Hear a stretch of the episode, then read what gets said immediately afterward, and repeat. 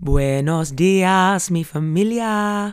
Greetings from a rather cool autumn morning here in Melbourne. I can confirm it is officially Ugg boot and hot water bottle weather. So, to warm us up, I have a delicious conversation with Josh Payne. He's one of the head facilitators at the Man Cave, a preventative mental health organization that focuses on helping young boys grow into men of character and service. If you want more self love, self acceptance, and self leadership to bring you to your highest and most aligned self, then this one's for you having extensive experience in masterfully holding transformational spaces, as well as being an absolute devotee to the parts work, a powerful psychotherapy technique to step into more self love and leadership. Josh drops so many wisdom bombs throughout the entire conversation. For those of us that want to understand ourselves deeper in order to make the changes in our life to live with more alignment, meaning, and authentic service. In this conversation, we explore how acting, festivals, and conscious relating were the biggest drivers in him stepping into his higher self, what it means to be a man or woman of character, and how to embrace this within ourselves, how to identify the people pleaser in you and unblock yourself for more confidence and authentic expression, how to use the parts work technique to practice more self acceptance and compassion how to discern whether you're approaching your goals from a place of abundance or scarcity, and how to navigate challenges in a relationship to deepen your capacity to love both yourself and them.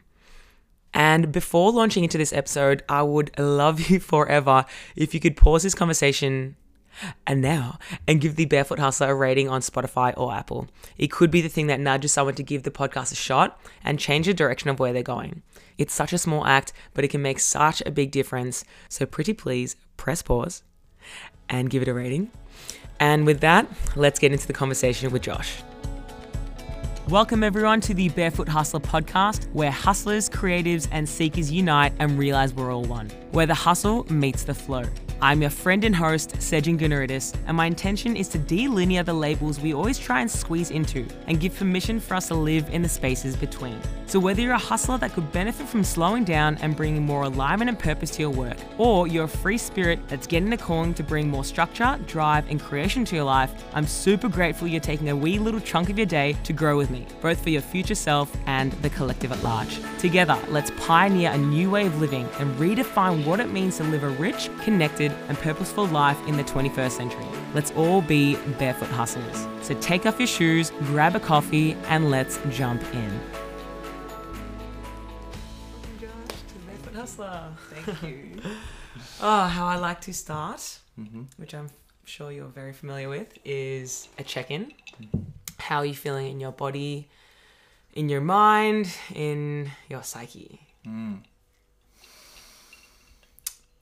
Um, how am I feeling in my body? So, in my body right now, I actually feel like pretty good. I've been um, I've been I've changed how I approach the gym, which has been really interesting. I've um, my brother who's a bodybuilder, uh, connected. Like we went and did a family thing about four weeks ago, mm-hmm. and I asked him. I said, "Oh, do you mind if we go to the gym together and have some bonding time?" And um, he showed me a bunch of different ways of approaching working out. It's very much about um, mind and body, and I loved hearing about that. Mm. And um, and so now when I go there, it's actually me connecting to my body and working with the limitations of my body rather than going in and getting stronger or um, putting on size or anything like that. Mm. It's very much a, me connecting back into my body in a different way. Um, Almost so, like addressing the imbalances that you might have to help you come back and strengthen the areas that are super weak to bring to kind of alleviate the pain rather than just going in with a blanket arm day, bicep day kind of vibe. Yeah, I mean, I'm still I'm still doing it that way, but I like in terms of like, oh, I'm going to do back and buys or chest and tries or legs or whatever. Yeah. But it's more it's more um, listening to what my body's um, limitations are, and then not needing to go really really heavy or anything like that but just just pushing the edge and then really listening. And there's this whole process around before every exercise i'm doing like i'll do a really lightweight just to let that that particular muscle that's using that particular exercise let them know that um, that's about to happen and mm-hmm. i love it because it's really respectful and i do that with everything and i feel that when I used to go, I would go to try and put on size because I was self conscious about my weight, mm. about being skinny. And so um, now going back, it's more a connection, and l- I'm learning a lot more about um, what my body can do. And so at this particular moment in my body, I feel really good. I feel really good. Um, What does your exercise regime look like right now? at this point, because I'm, I'm doing so much at the moment with work, um, I've got an Anytime Fitness voucher. So I, just, I mean, membership. So I, I kind of just go anywhere I can, maybe three days a week, Mm. because you can kind of go anywhere with Anytime Fitness. So um, I've just been doing that. And that's been nice. Yeah. and really nice to go to go back into that environment because I avoided it for about four years. Really, I went occasionally here and there, but um, it's been nice to go back in there and to not necessarily go in uh, trying to be better or um, you know looking at myself in the mirror and going, "Oh, I'm not impressed. I'm not happy with this." It's different. It's connecting to what my body's capable of, which is really fun. And so, and I also get, I actually feel like that's why I have quite a bit of vitality at the moment, is because I'm choosing to go and exercise and then eat really well and drink lots of water. And yeah, so in my body, I feel amazing. I love that. I feel like, I mean, I was a personal trainer for nine years. Nine years. Nine years. I stopped la- started last year. And so I've been on a, my own fitness journey, and it's wild to. I'm so grateful for it because it really set the foundations of me understanding my body and knowing how to give my body what it needs, which is such a foundation of everything else. So a lot of you know what I talk about now with my podcast guests and clients is how to reclaim yourself on the mental and emotional and spiritual front. But if you have if you completely disregard your physical body, it makes it makes everything a lot harder. Hmm. And I very grateful for that journey, but I feel like I went through the whole like yeah, definitely going to the gym to look a certain way, always push. I came from a cross country background where it's like if you weren't crying at a training session, you weren't pushing hard enough, and just that bled in for so many years. And hmm. only in the past, oh, I'm gonna say two years, two three years, have I started to shift the energy behind going to the gym or working out as one of what what can I do for my body rather than I'm not enough. That scarcity of like I need to change or fix or be better, and it's just the the lack of mental load behind that is so so life changing. Mm, I feel it makes it so much more sustainable. yeah, Mm. yeah. And how are you feeling in your mind? In my mind, at this moment, there's there's a lot happening. I feel like for a while now, my life has moved into this new plateau or this new level, this mm. platform. I've arrived at some point. I've arrived at this new platform where I've put myself in a number of different things that are actively going at the same time. And I reckon when I was younger, I, there's no way I would be able to exist the way I exist now, just because it's just the capacity wouldn't have been as large. But at the moment, I'm I'm quite I'm across quite a few different things, and there's people involved in those things, and so my mind, despite me doing quite a lot of work with my mind about just being quite present with what I'm doing right now, um, it can I'm finding that my mind can tend to be in one place but also monitoring maybe four or five other things at the same time. At this point, it feels good. Um, I've already done everything I needed to do today, so this is like the last thing apart from going to the beach with Demi later, um, which i that's all good. So my mind at this point feels good. Can I ask what's allowed for the expansion of your capac- capacity? So you said you weren't able to do this when you were younger. What's Mhm. changed? It's a big question. Mm. We Um, want to deep dive. it's a big question. Uh, oh. For me, it's um, putting simply, it's um, it's having less fear in my life. So a lot of like a lot of the work I've been doing on myself over the past um, um, how long now? It's like mm, like 14 months, maybe longer. Um, I've been doing a lot of work, inner work around what are parts of my consciousness afraid of, like outcomes, like being rejected or doing it wrong, or people seeing me in a certain way that I don't look valuable or lovable, or all of like little the little things that used to pop up when I would um, give things a go or commit to something or yeah just choose to do something in general. Um, often when I was younger, I was really concerned about how people thought about me and like what their opinions would end up being if I decided to do X, Y, and Z. And I think that lately, um, I don't, I, I I take feedback, but ultimately I'm in a place now where I understand a lot of what's happening inside of me to the point where I'm kind of getting to a point where I'm realizing that um, I can do quite a lot, and um, I'm not I'm not using uh, fossil fuels inside of me. I'm using quite a renewable energy source because everything I'm doing, I'm understanding why I'm doing it mm-hmm. instead of doing it out of obligation, which I feel was would be wearing me down back in the day when I was sometimes saying yes to things I didn't want to say yes to, or I felt like I needed to go a certain way in order to get to something. I'm not doing that anymore. And that's what you referred to as fossil fuels. Fossil fuels, yeah, mm. because that would just wear me out. I was doing stuff I didn't like. It's like people pleasing. Yeah. Yeah, fear of being judged and things like that. That's why you did things. Yeah. And that renewable energy, I'm curious, how would you explain that? So the renewable energy, in my experience, has been doing things that um, I understand why I'm doing them on a deeper level. I understand, you know, what I can offer, and um, uh, that's pr- that's pretty much the base of it. It's just understanding on a deeper level what I'm doing.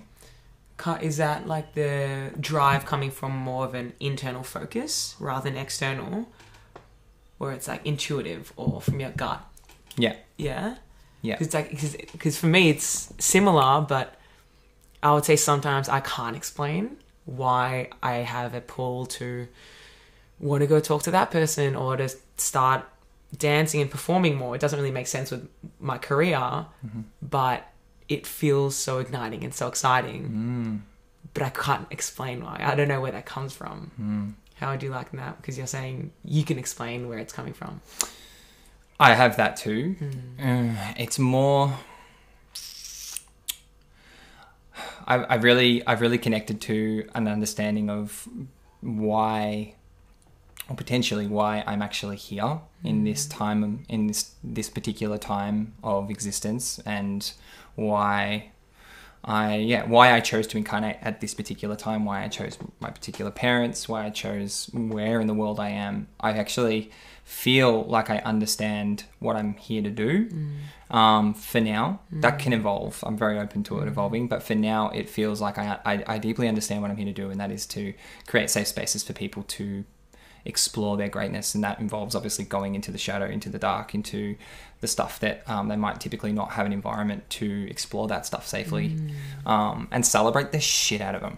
Like really make sure that it, yeah, it's like deep stuff, but it's also it can be it's fucking liberating. Like releasing yourself of those things that make you smaller that you learnt when you were younger, or Wow. you know and so like i i have a lot of i have a lot of energy towards doing that pretty much all the time and i've done it since i was a, like a kid like hmm. i can ti i can backdate this way of being back to when i was in primary school and so it's pretty obvious that for a very long time this has felt like what gives me energy to create these spaces and so um, for me it's it's understanding yep cool I'm, i reckon that's probably why i'm here so if i just keep doing that sort of stuff and just trusting and sometimes that might mean like not being on the path all the time it might mean i might go away for four years traveling and you know trimming weed in california or something like i don't know like i, I have no idea where it's going to take me It came from somewhere. That's it. that's it. Project-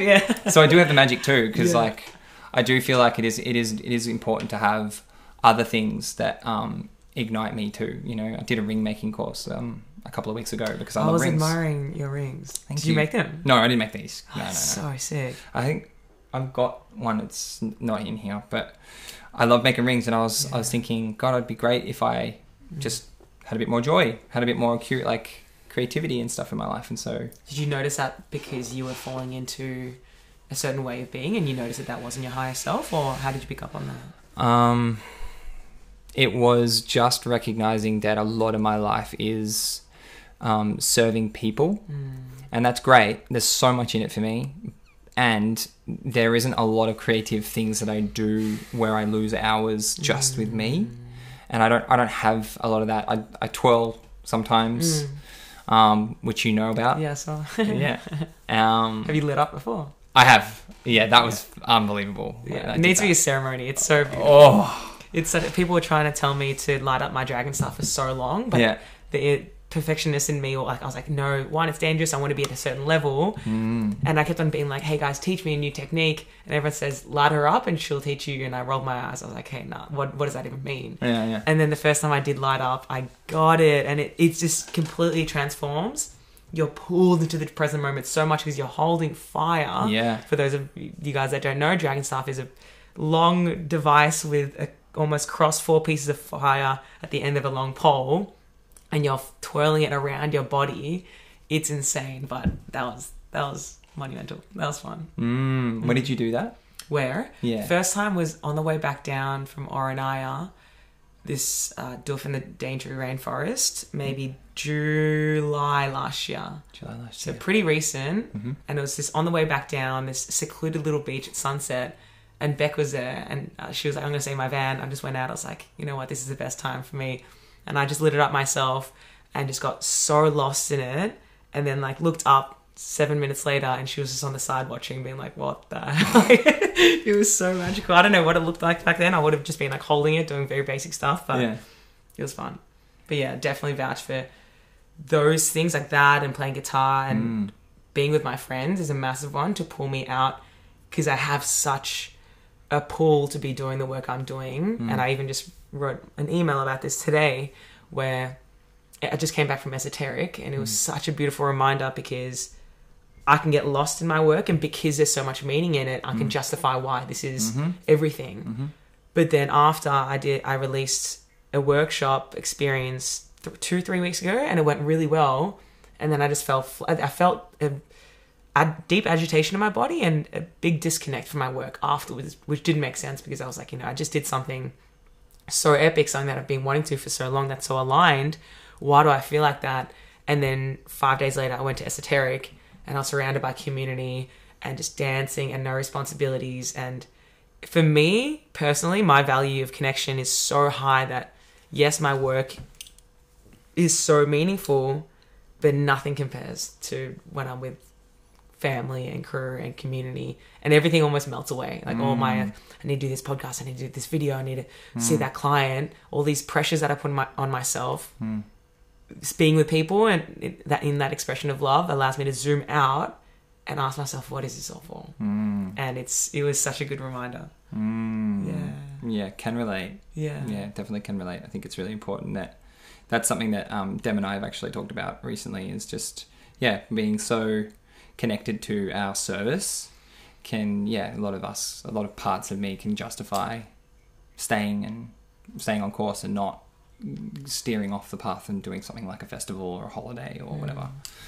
Yeah, can relate. In Mm. fact, yeah, one of the uh, esoteric, I realized 20 minutes after Demi left that I actually really wanted to go. Like, I, Oh. like it was just like a, that final little bit where I realized, hang on a minute, there's going to be a lot of people there I haven't seen in a really long time, and I don't need to go there and party. I can just go there and drop in with people, and that's that's actually all I want. I just want to know how everyone's doing, um, and you know, that's all I wanted. And now you know. now I know. Now I know. Oh, Yeah. now I know. the regret.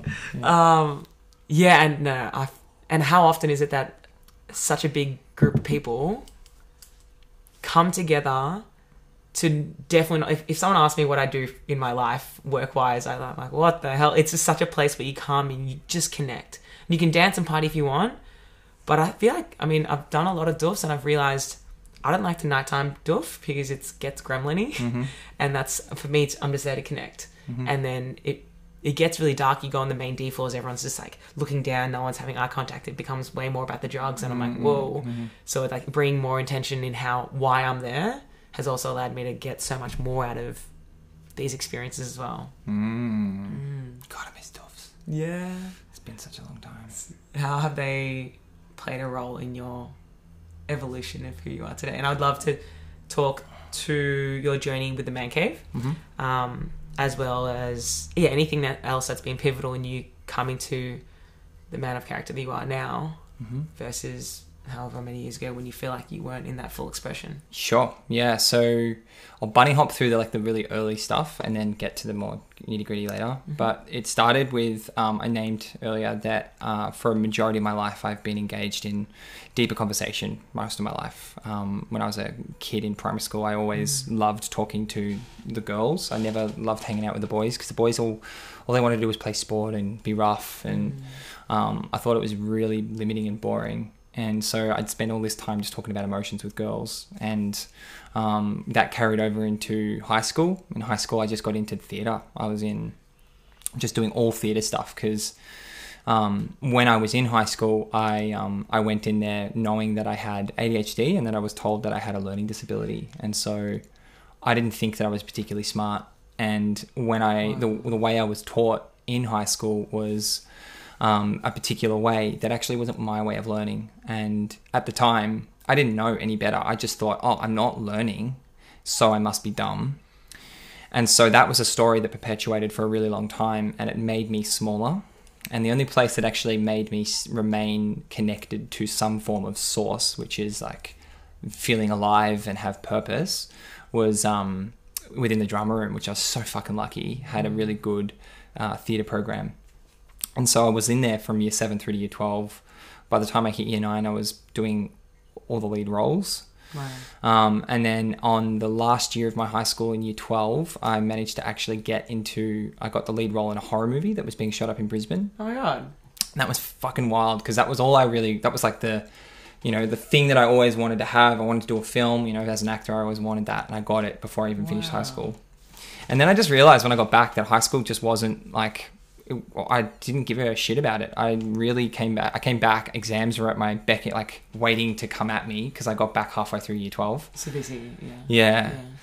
And it's, you know, final exams of, of high school and everyone's freaking out. And I couldn't have been more in a place of just like, I couldn't, I was so complacent about it. Mm. I did that, didn't look at my ATAR score. Oh really? So you still don't know? No. Never looked at it. Yeah. No. No need for I it. just didn't, I thought, I just, I really got a clear picture that high school wasn't my place.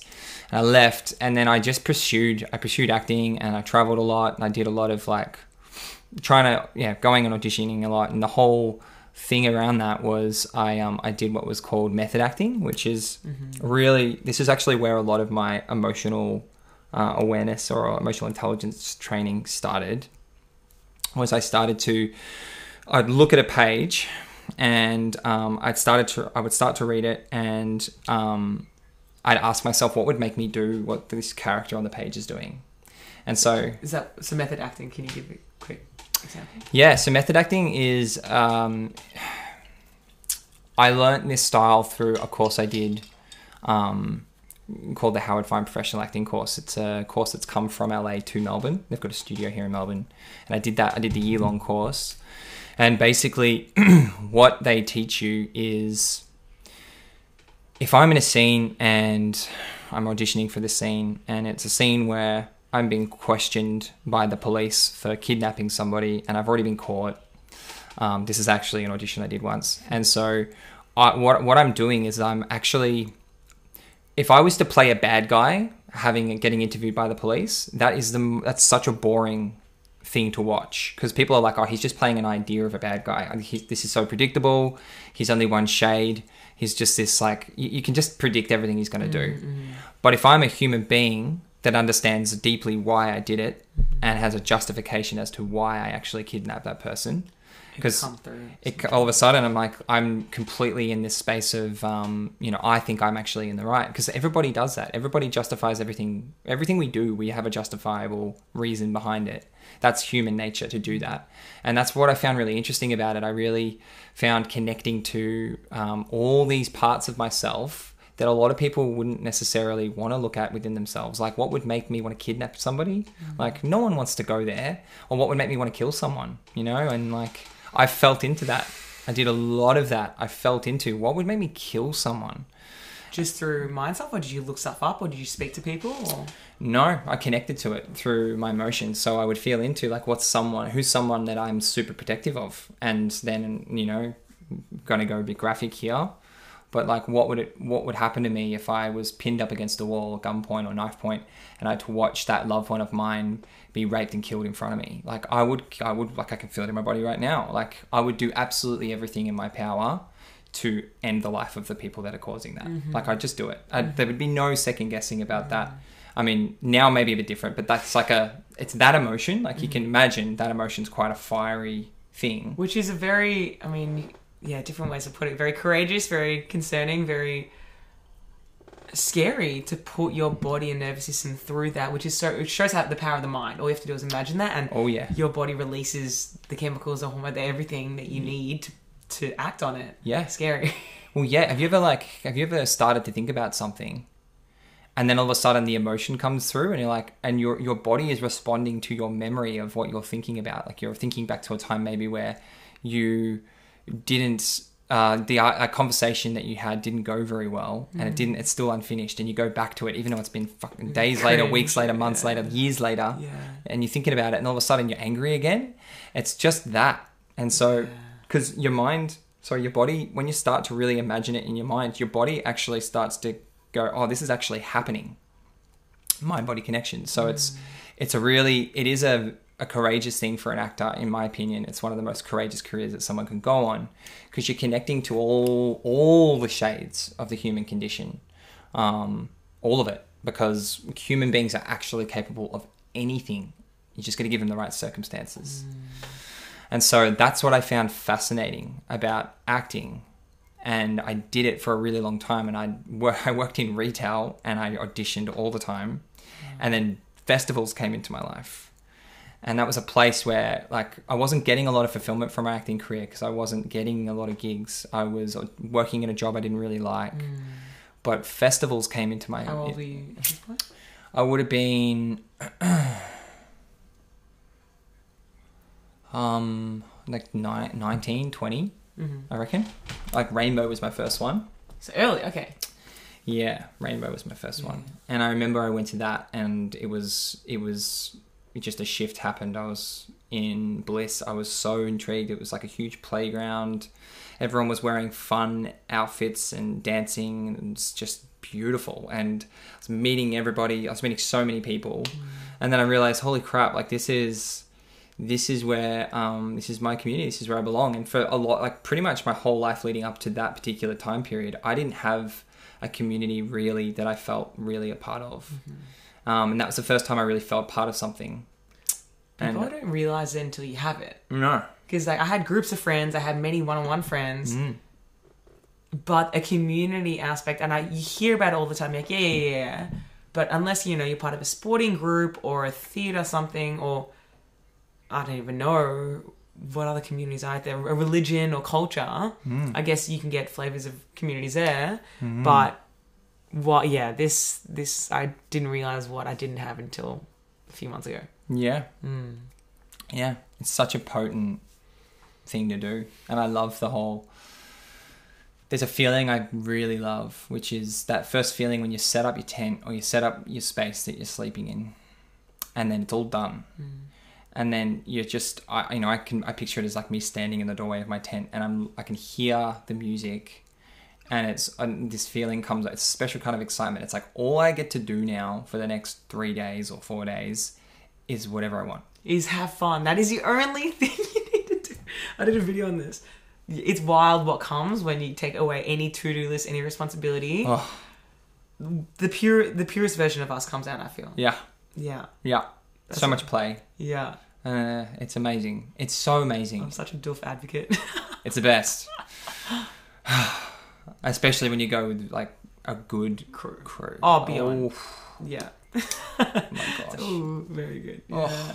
Um, and so yeah, that was my life. I literally lived for festivals for about I don't know how many years that was, but it was about four years, five years. I was going to every single one I could. I was saving them. Any money that I was saving just went to festivals, outfits, traveling, you know, whatever.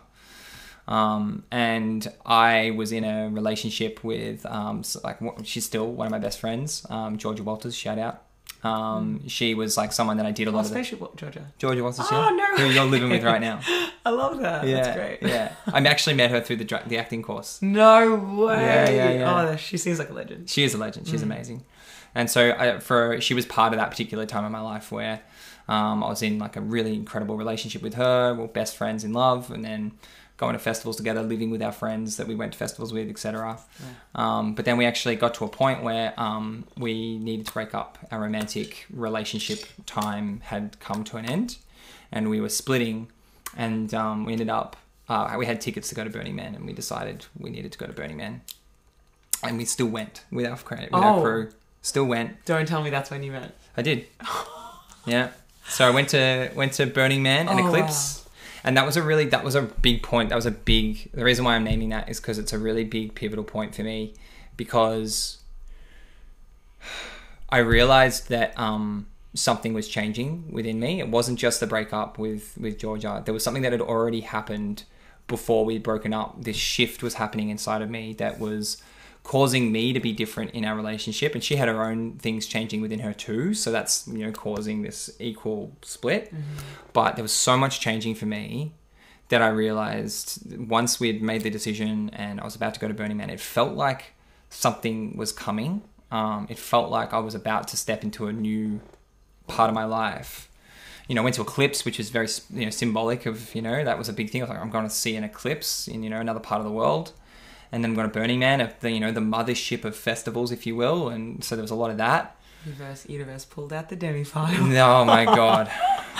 And then Whoa. I went. I actually went because I was like, I don't think when I come back from this trip, I want to know what I want to do next with my life, and it's. I don't think it's going to be acting. I just, I, I can't. I don't like the industry. You know, going and being um, really vulnerable in front of people I don't know and not hearing any feedback back was just like not was not fulfilling anymore. Um, and I didn't like going to the parties and schmoozing and doing. I, I hated all of that. It was what I loved was understanding the human condition. That's what I loved. Wow. And so I went away and I met, you know, had that was when I, you know, met Jara and we went Wow. and, like prob- I met him already, but we went and had our deep bro time and he was amazing while Again, I was Burning away Man. at Burning Man and like This makes me want to go Burning Man again. yeah, partied with him, and um, he was really great through my, my breakup with Georgia. You know, he was he was just super supportive and um, normalized a lot of what I was feeling in terms of confusion and sadness, and so I was able to like feel all the grief of it and feel, go through the change properly. And um, then um, when I got back, I realized okay, I know what I want to do, and I told Jara a lot about it. He'd been great at like springboarding with me and talking to me a bit about what this next step was going to look like. Little did I know that when I was sharing with him the things that I wanted to do, he was on the same page. He's like, "Yeah, I want to do that too."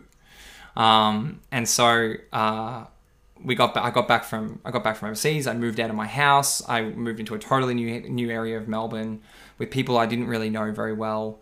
Um, and Intentionally to create a different yep, life. different Yeah. life. Um, I ended up quitting acting, was done with that, Wow. and started looking for work uh, in mental health because I I realized what I really wanted to do was give was go and work with young people and give them all of what I knew about you know um, connecting to all of their human condition, understanding and normalizing how the, the shadow and the light within us all.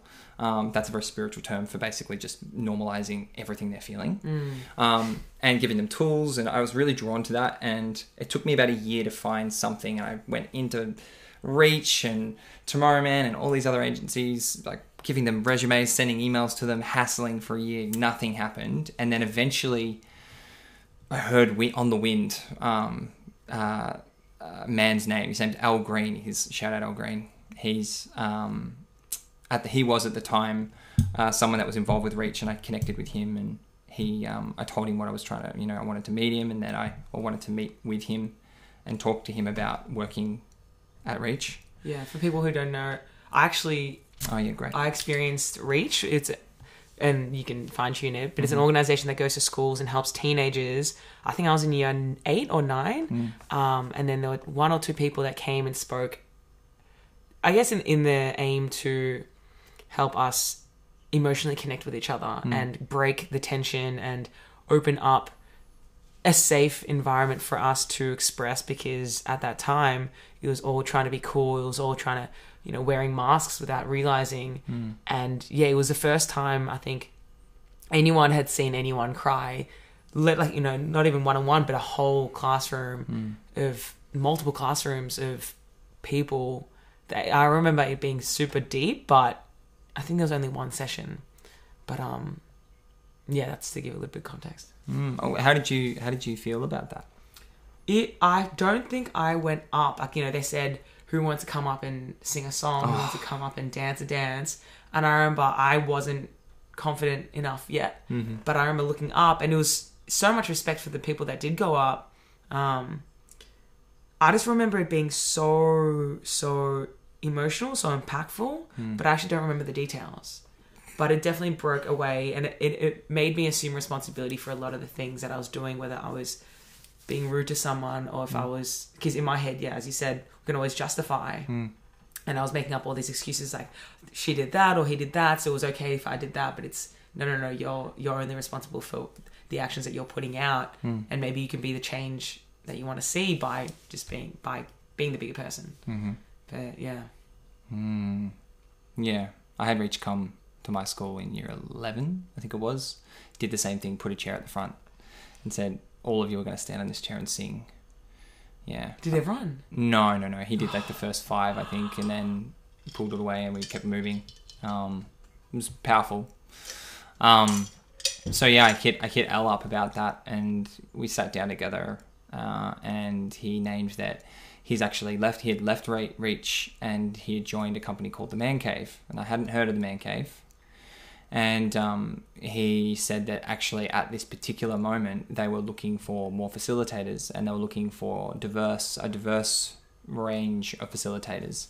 And he said that my energy and my look um, was something they didn't have at the cave yet, and so they were they were excited to have me. And this was I had received a lot of rejection from other organizations because I hadn't I didn't have any experience in mental health on paper.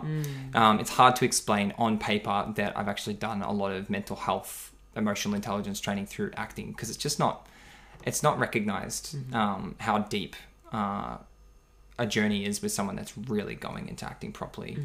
Um, and so Al, funnily enough, has an acting background, so he got it, and he, it was a, it was perfect. It was like a click, and he um, he got me on board, and then um, the minute I started doing work with them, I just it was the it was just this feeling of like, oh my god, I'm in the right place with really amazing men of character, all these tools about you know checking in and shout outs and honoring each other and supporting each other and Can you give a brief overview of what Man Cave is? yeah. So what the Man Cave is, it's, it's changed a lot. At the time when I joined it, it was a preventative mental health organization or charity that would um, send facilitators out to schools to deliver a one day program where we walk boys through what we call um, a container experience where we for the first um, for the first for the beginning of the experience they you know they get to know us they get to feel our energy um, they get to understand why we're here why we're actually there to serve them you know what's the purpose of the man cave being there for them because if they don't understand that they don't give a shit.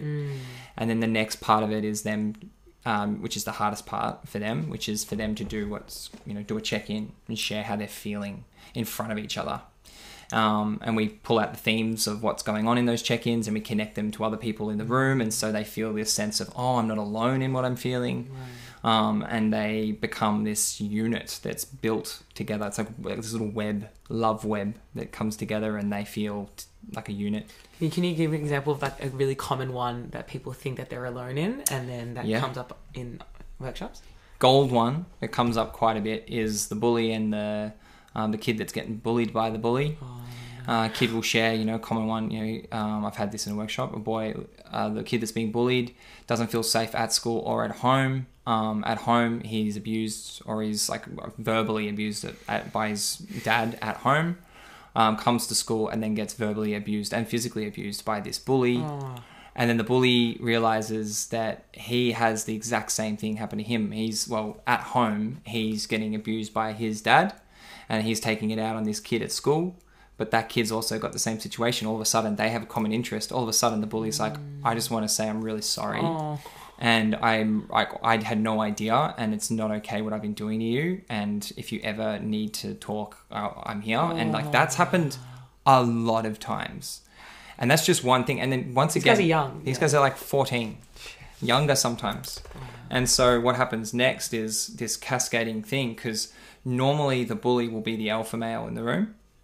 So a lot of the the rest of the boys that are in that space gravitate to him, and if he's on board, everyone else is on board. It's safe. It's safe, and then all of a sudden there's this veil that lifts off, and all of a sudden these boys feel safe enough to talk about things that um, they haven't yet had a chance to talk about, and that can sometimes be, you know, some really heavy stuff, which we're not trying to get from them. Um, it's more about them just like the main part is for them to feel what what can happen if they're in a space that encourages them to be more themselves, um, a safe space, um, and the program works. It's really amazing, and um, the final part of it is. Uh, setting them up for the future because we're obviously not going to be with them the following day. It's all about them. Um, they recognize each other for their strengths. So we do what's called a shout out circle where they they shout each other out or honor each other um, in a really beautiful So way. acknowledge traits and parts of them that they respect and they love. Yeah. So like I love the way you. What's a common one? So a common one might be, um, uh, I, I want to shout you out for um, being so courageous in sharing about your dad. Uh, the impact that had on me is it made it had me realize I'm not actually alone, and that what I was what I was doing to you was not okay. Which is so, So from funny, the bully, yeah. Which is so funny because the person will probably not share that in the fear of being judged, but that's a very thing that people respect and love Yeah. for them. Oh, that's so nice. And is this all to help prevent what disconnection in in why only men as well? I, I, was, I always thought that. Yeah, cool. So, hmm. There's a big, there's a big, there's like an adult answer to it. No, I'll go both. So for the boys, when I've worked with teenage boys with girls in the room, there's that hierarchy of them one like wanting to put on a performance or a side of them to protect their reputation with women, with with the girls in the room. So they'll behave differently um, and girls will will also not know necessarily what to do. From my experience, they don't necessarily know how to respond to a teenager boy when he's crying the way that we have teenage boys. You know, often you know they access their emotion and they're in a space where they're quite they can sometimes release and um, I've seen I've seen that happen with with girls in the room, and they don't know how to respond to that sometimes. And I think it's just it just it's cleaner for a teenage boy to have an experience separate with men to start with, just to start to get used to this whole idea of talking about his emotions, stuff like that. I think that there's always definitely a place, definitely a place for that to happen together, um, because it's my belief, especially with adults. What I'm really starting to understand is uh, healing together is where it's at.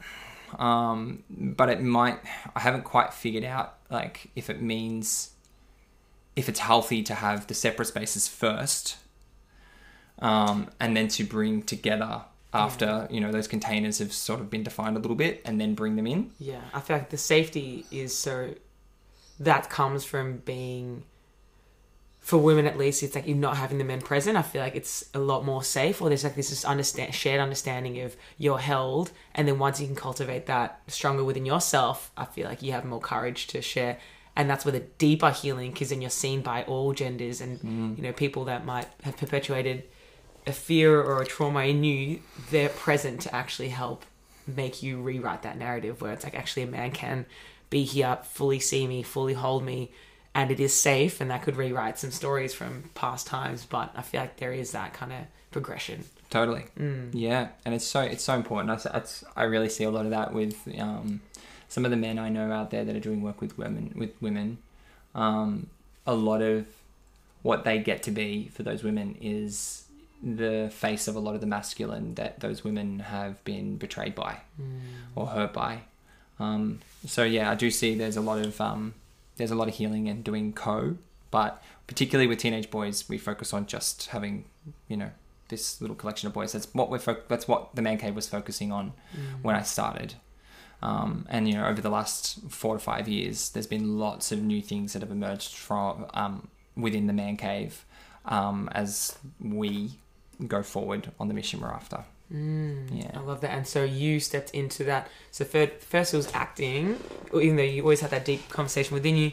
but then acting, really dropping into these emotional, tumultuous, different ways of being, and Mm-hmm. then going on this dual self-expressive, explorative journey. Mm-hmm. Uh, relating with Georgia, letting go of that, stepping into a whole new version, going Mm. into man cave, learning f- to facilitate and hold space for these Mm-hmm. boys, Mm-hmm. and then is there a last step? So, well, fast track through the cave now. So since since starting, um, I've gone from just being a facilitator that goes that goes in and creates space for boys to access, you know, the, their power and their leadership. Um, and it's now grown, like the cave's now grown into um, what we call um, almost like a character building space where we really love that whole idea of building character because we're now doing programs at a level two, level three, which are it goes. Um, the first uh, workshop we might deliver is about self. Second workshop's about others, and the third's about community. And so it is quite character building once you start to really build teenagers up that way. Is this also for adults? So this is just for this is just for the teenagers we work with. So self, Other. other, community. Community. I love that. Yeah. And I feel and it has to go in that order because you can't show up for Yeah. community unless you've done the work on your own. Yeah. Mm, I Yeah. love that. Yeah. Cool. And so, yeah, just done. A, we've done a lot of work now online. Um, when we were in, went into COVID, there was we created a digital platform where um, Jara and I, Jara ended up getting coming into the cave. Um, he and I ended up creating a whole bunch of digital content, which we called conscious Trojan horse content, where we would make stuff that was funny for like TikTok and YouTube and all that sort of stuff.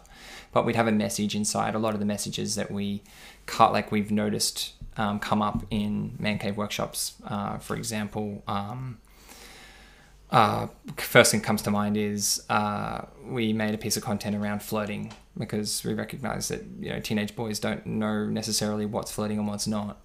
Um, and so we made this piece of content where you know like Jara will be walking past me and I'll have a t-shirt over my head, it's long hair, and I'll smile at him and walk past, and then it'll cut to his face looking up at his own mind, and there's these words popping up above his head, and it's like it says, "Is it flirting?" And it's got she smiled at me, she her eyes stayed on me for a long time, she looked back, and it's like trying to figure out if you know this girl likes him or not. Um, and we just made little, little bits of the message? What was the message in that one? Oh, it's just like that. It's it can be confusing to Mm. figure out what's flirting, what's not. Um, and yeah, I just we yeah, did a lot of that, and now I'm um, I did a I ran a mentoring program with uh, eight teenage boys last year, where I was literally doing man cave.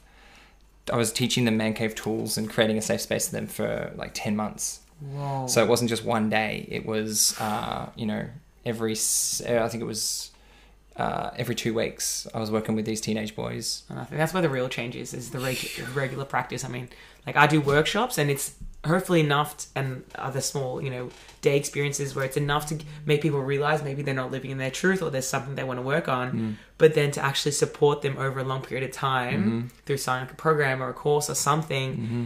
Because, I mean, again, we're trying to change the way we've been living and thinking and being for decades, for our entire life. So to rewrite that in a day is so ambitious. Um, can I get you to elaborate on amount of character? So in the end, all of this is to try to get someone to, you know, self lead and to be compassionate with others and to be a service to the community. Yeah. Is that what a man of character is? Yeah, I feel, I feel uh, for me, a man of character is um, a person who is responsible for all of them, all of themselves, um, and is of service and yeah, really just really takes responsibility. It's that's a big one for me. Integrity is another word that I feel man of character has. Um, yeah, and there's something about the the feminine that I think is incredibly important for a man of character is just understanding what can happen if the feminine feels safe with the masculine. I think that's something that's not taught in schools, but it's it's come to me through a lot of what I've done. And um, I was actually saying this to Demi last night. Uh, one of my favorite things to uh, recognize is uh, how big she is getting in terms of how much more herself she's becoming, how much bigger she's becoming um, through her own efforts, definitely, and how you know what what space like what I can create within our intimate space and without within our home Mm. that allow her to relax, soften, be in chaos, be sad, be angry, be happy, be all these things, um, and for me to be, you know, like the like the cup, so she could be the tea inside and be this beautiful, pungent, beautiful, like strong tea, and I can be this, you know, solid, solid cup. Mm. Um, and I think that that's really that says a, that's a lot about um, a man of character too. It's honoring the feminine, um, and that means honoring the feminine inside too. I was just gonna say, it sounds like it's reflective of your own experiences. Say, for myself, balancing the feminine and the masculine, and the masculine being that logical, that mission orientated, that thinking mind, which is so powerful. It gets shit done. It allows us, you know, aligned action and for us to achieve whatever purpose we want. But in isolation, it can be empty. It can it can mm. be void of yeah, meaning and purpose and connection from a deeper place. But if you're just in the chaos, if you're just in the the creative juices and the, I mean, there's so much. Yeah, what else is in there? Like the nurturing, the love, it can lack aligned action, mm. and that's just within myself. But I've actually, I'm excited to step into a conscious relationship mm. where we have to balance that within each other, and for yeah, the feminine, whoever body, whoever wants to do that um, in different ways as well. It's not like you are completely the masculine, you are the feminine in some respects. Um, but that's actually interesting. I haven't thought too much about that in when it's two people and how that is. Yeah, that that'll be such an interesting challenge to navigate. Totally. Yeah. Yeah, and we have yeah multiple challenges like where it's all part of it because we're going deeper and deeper and um, yeah, I'm learning a lot about uh, the feminine through her, and she's learning a lot about the masculine through me, which is really cool because for a really long time I wouldn't have associated the word masculine to myself. You know, I was very feminine in you know hanging out with girls all the time and talking about emotions and feelings and stuff like that. And it's only been, you know, really within the past two years properly where I've started to step more into masculine energy through doing a number of different things. Can I ask when you said at the beginning of the relationship, you said you didn't feel fully of worth Yeah, of Demi, and that presented itself through people pleasing. yeah, I feel like there would be so many of us that put our hands up to relate to that. yeah. Can you, yeah, can you expound on that, what that looked like, and then how you were able to overcome that? Because Yeah. I, I'm super curious because that came up in my past relationship Mm. and vice versa, where I could feel he was people pleasing, Mm-hmm. and it's funny because I obviously created an environment that wasn't that didn't make him feel safe to be him. So Mm-hmm. I definitely feel like I contributed. But then when he would acquiesce or he would, you know, change himself to fit into the category to the requirements in quotation marks that I put, that was also the opposite of what I wanted because you can sense that it's not coming from a real place and you can sense the lack of leadership or the lack of character. So it's you can't win on both fronts. How did you overcome that? Whoa. okay. So for me, the what ended up happening when we started out when the relationship started officially, one of the things that um, was present, like there was, oh, what do I say? There was things at the beginning of the relationship where Demi would not like certain things that I was doing. You know, one an example was um, I really love, I love this. I really love eating a meal and watching something on Netflix or just watching something on my laptop. It's so simple, but it's just I fucking have the best time for that meal and the thing. And so when I when I was doing that, Dem at the beginning of our relationship would just say, "Oh, I don't really like that. I think I'd prefer us to, you know, sit together and have a meal together and listen to music." And and to me, that sounded better because me just watching stuff on a laptop's probably not the best, but her idea sounded better Yeah.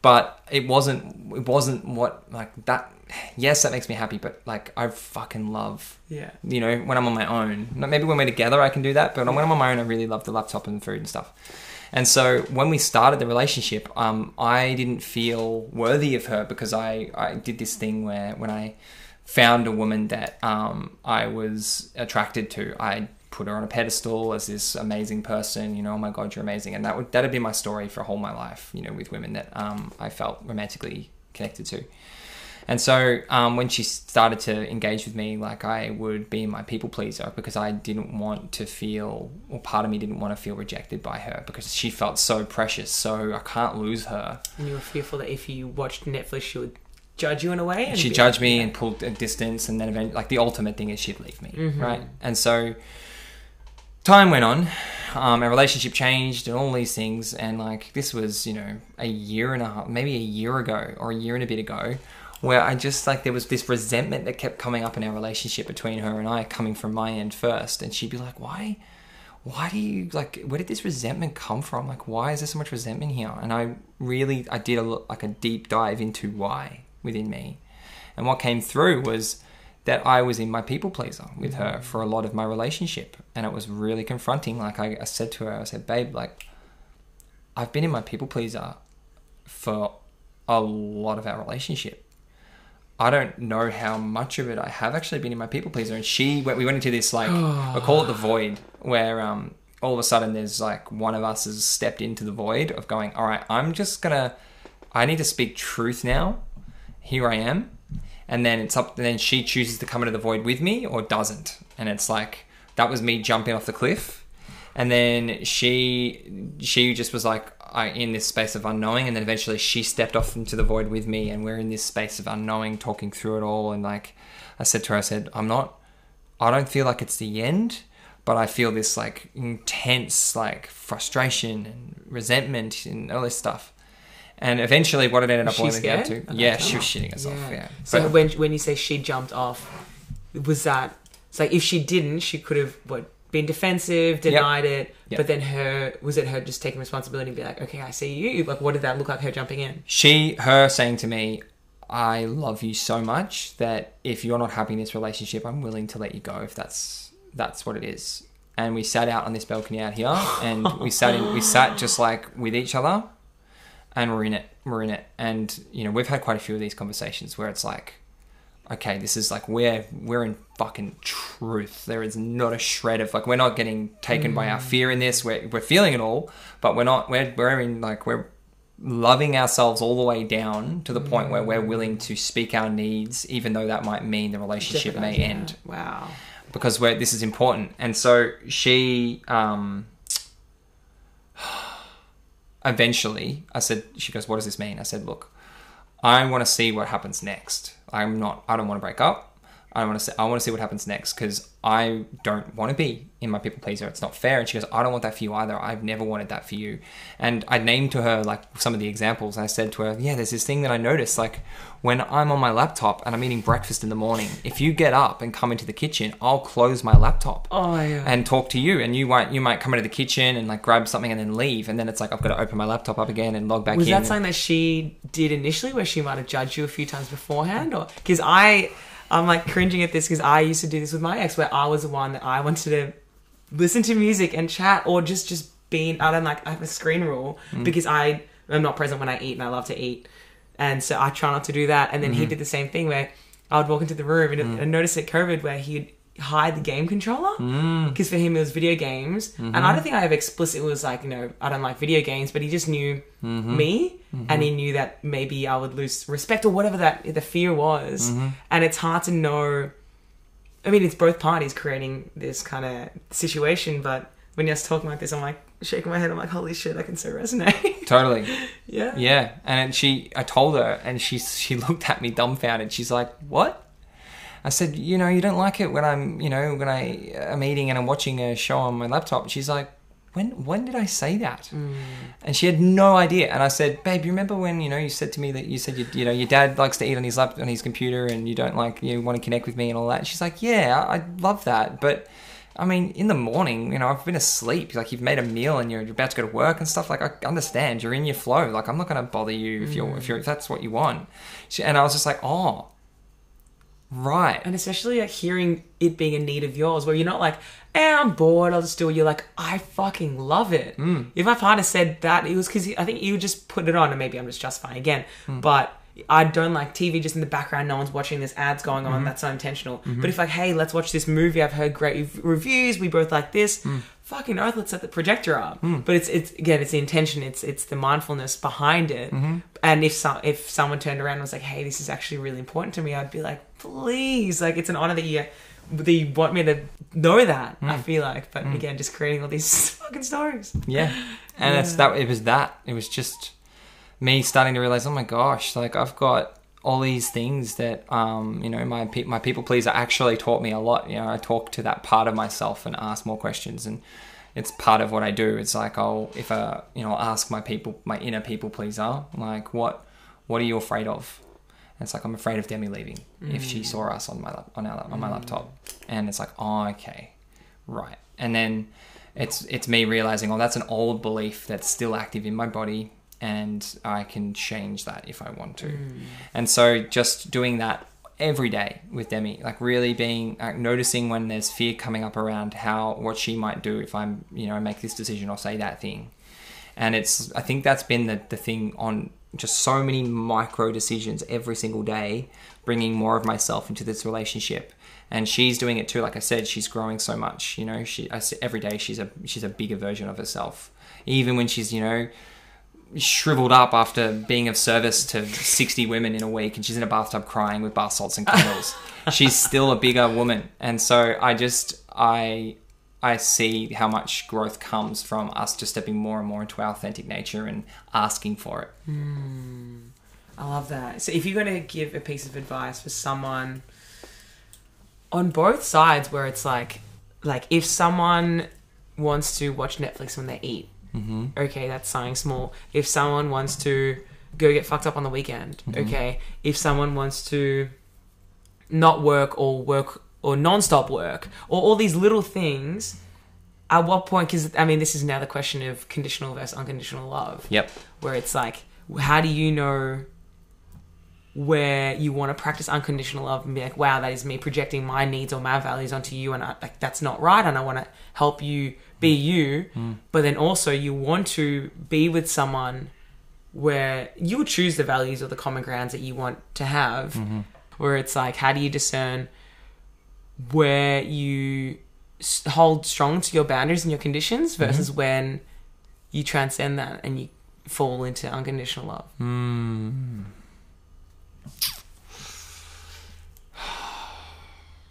I don't know if I've got a quote or anything ready to go with this, but from my experience,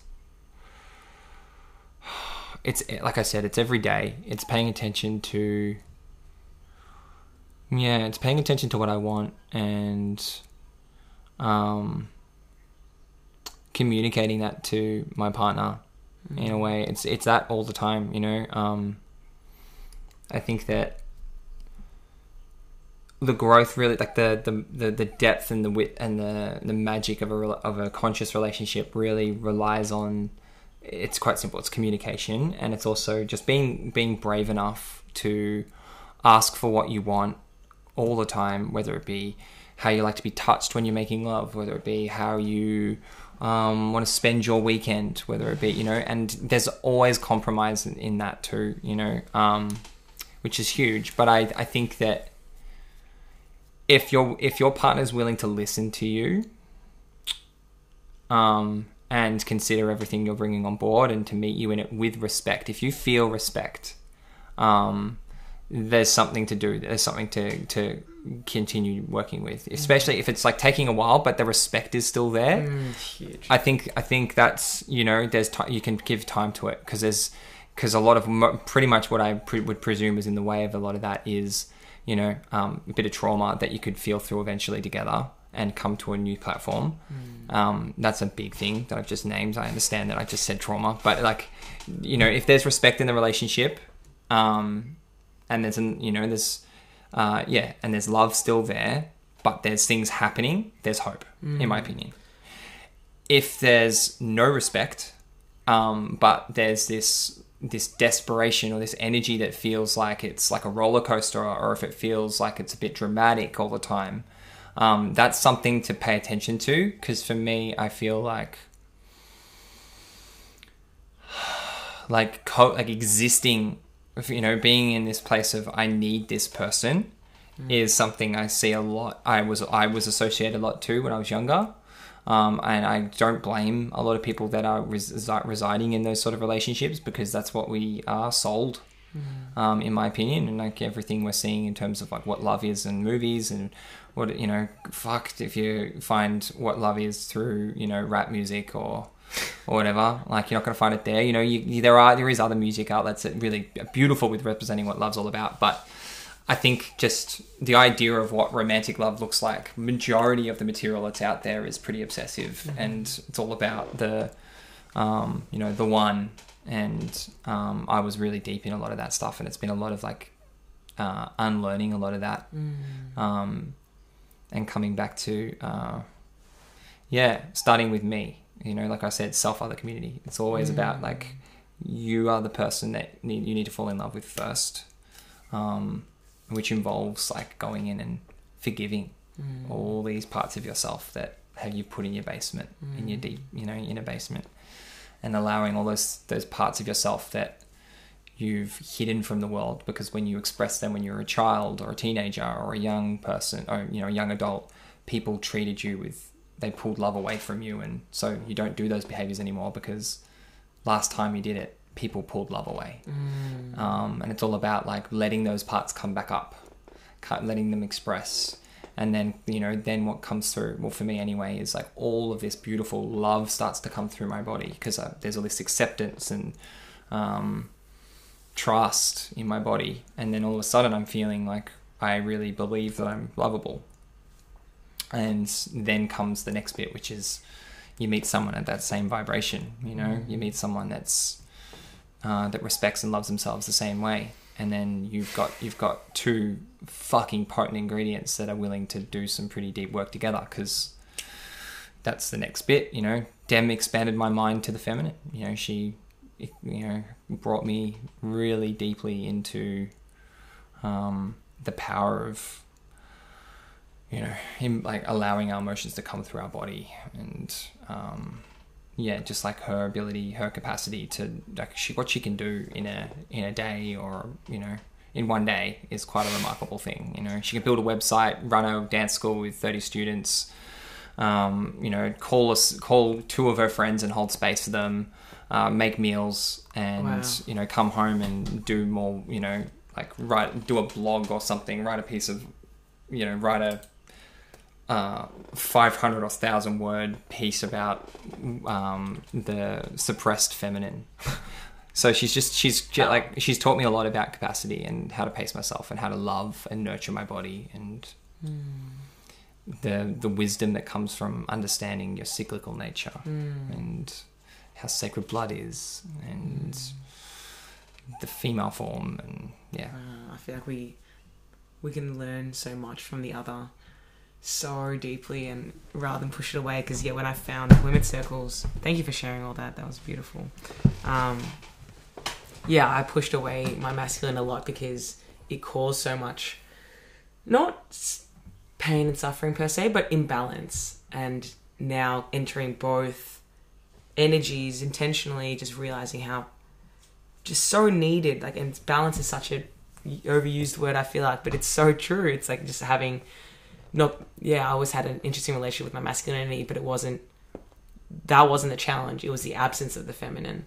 And now that I have slowed down and I am way more in touch and I do I am focused a lot more internally it my masculine is allow is being given permission to be in full reins and it's actually created this beautiful blend which is so so nice to to feel and see. Um and I am aware of the time. I'd love to finish off on what is your usually I ask what's your definition of a happy successful connected life. Mm-hmm. but I, I want to ask what is your definition of living a life full of love?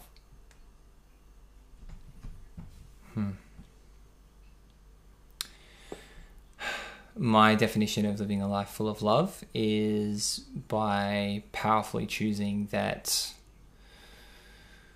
it all starts with you first and healing all these parts of you that are suppressed and don't feel accepted and giving all of those parts of yourself love and nurturing and being the best possible um, server, like ser- person of service to yourself. And that doesn't mean going and getting chocolate or having bubble baths or anything like that. It's actually choosing in moments of challenge to stop and slow down and be with the feeling that's there and ask questions and nurture that part of yourself and do that to a point where there's just it becomes a second nature ex- thing that happens every waking moment of your life.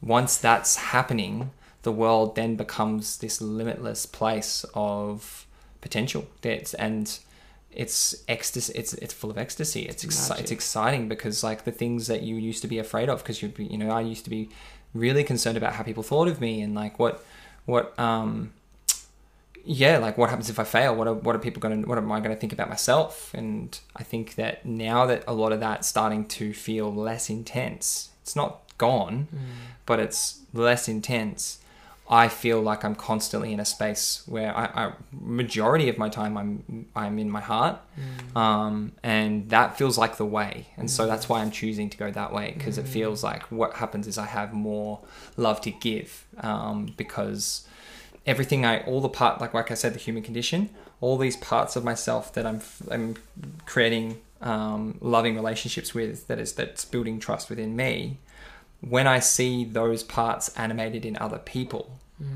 I recognize myself in them. And it's not like I'm not looking at them as from a place of like, oh, you're damaged or anything like that. It's there's still a part of me like my ju- judgment still comes up to protect me from other people sometimes, and that's okay. But there's the, it, I can I'm really starting to understand what happens when I recognize myself in someone on a felt level, not intellectual, mm. and I know what I can do to help them without necessarily like holding space or doing anything that's like a therapy session. I can just I know how to show up for them because that's how I've shown up for that part of me within myself. Um, That's you loving them. That's you. that's me loving them. I, I change my energy depending on the part, like, you know, if they're associated to their anger, I've done a lot of work with my anger. So I know an approach that works when I approach my inner anger. I usually adopt that approach to when I'm working, when I'm speaking to somebody that's associated to their anger. Um, that works. And so there's this great harmony where I'm no longer I'm still learning all this too. But it's like I'm I'm slipping into a space where I can um, be loving to the outside world as I am with with my inside world. And I think for me that's the that's the journey of really being in a a place of um, constantly perpetually loving oneself and others. Mm.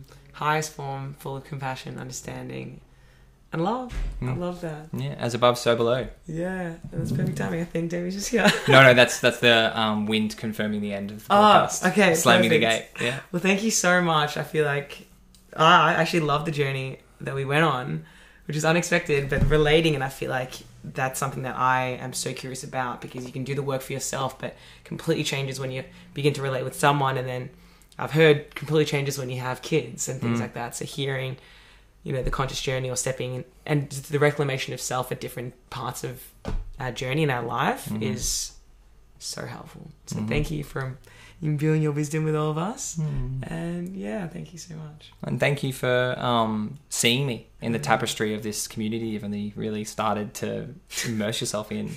and within, I don't know how many interactions we've had in the same space, but in a very short period of time, seeing me and respecting me on a level that is, yeah, giving me, you've given me the honor of being on your podcast. So, yeah, I appreciate the invitation and um, for you making the effort to come an hour away from where you're staying and setting up in my lounge room. Mm. Um, and yeah, doing this with me, it's been a lot of fun. Thank you. Thank you. okay, friends, that is it for this episode.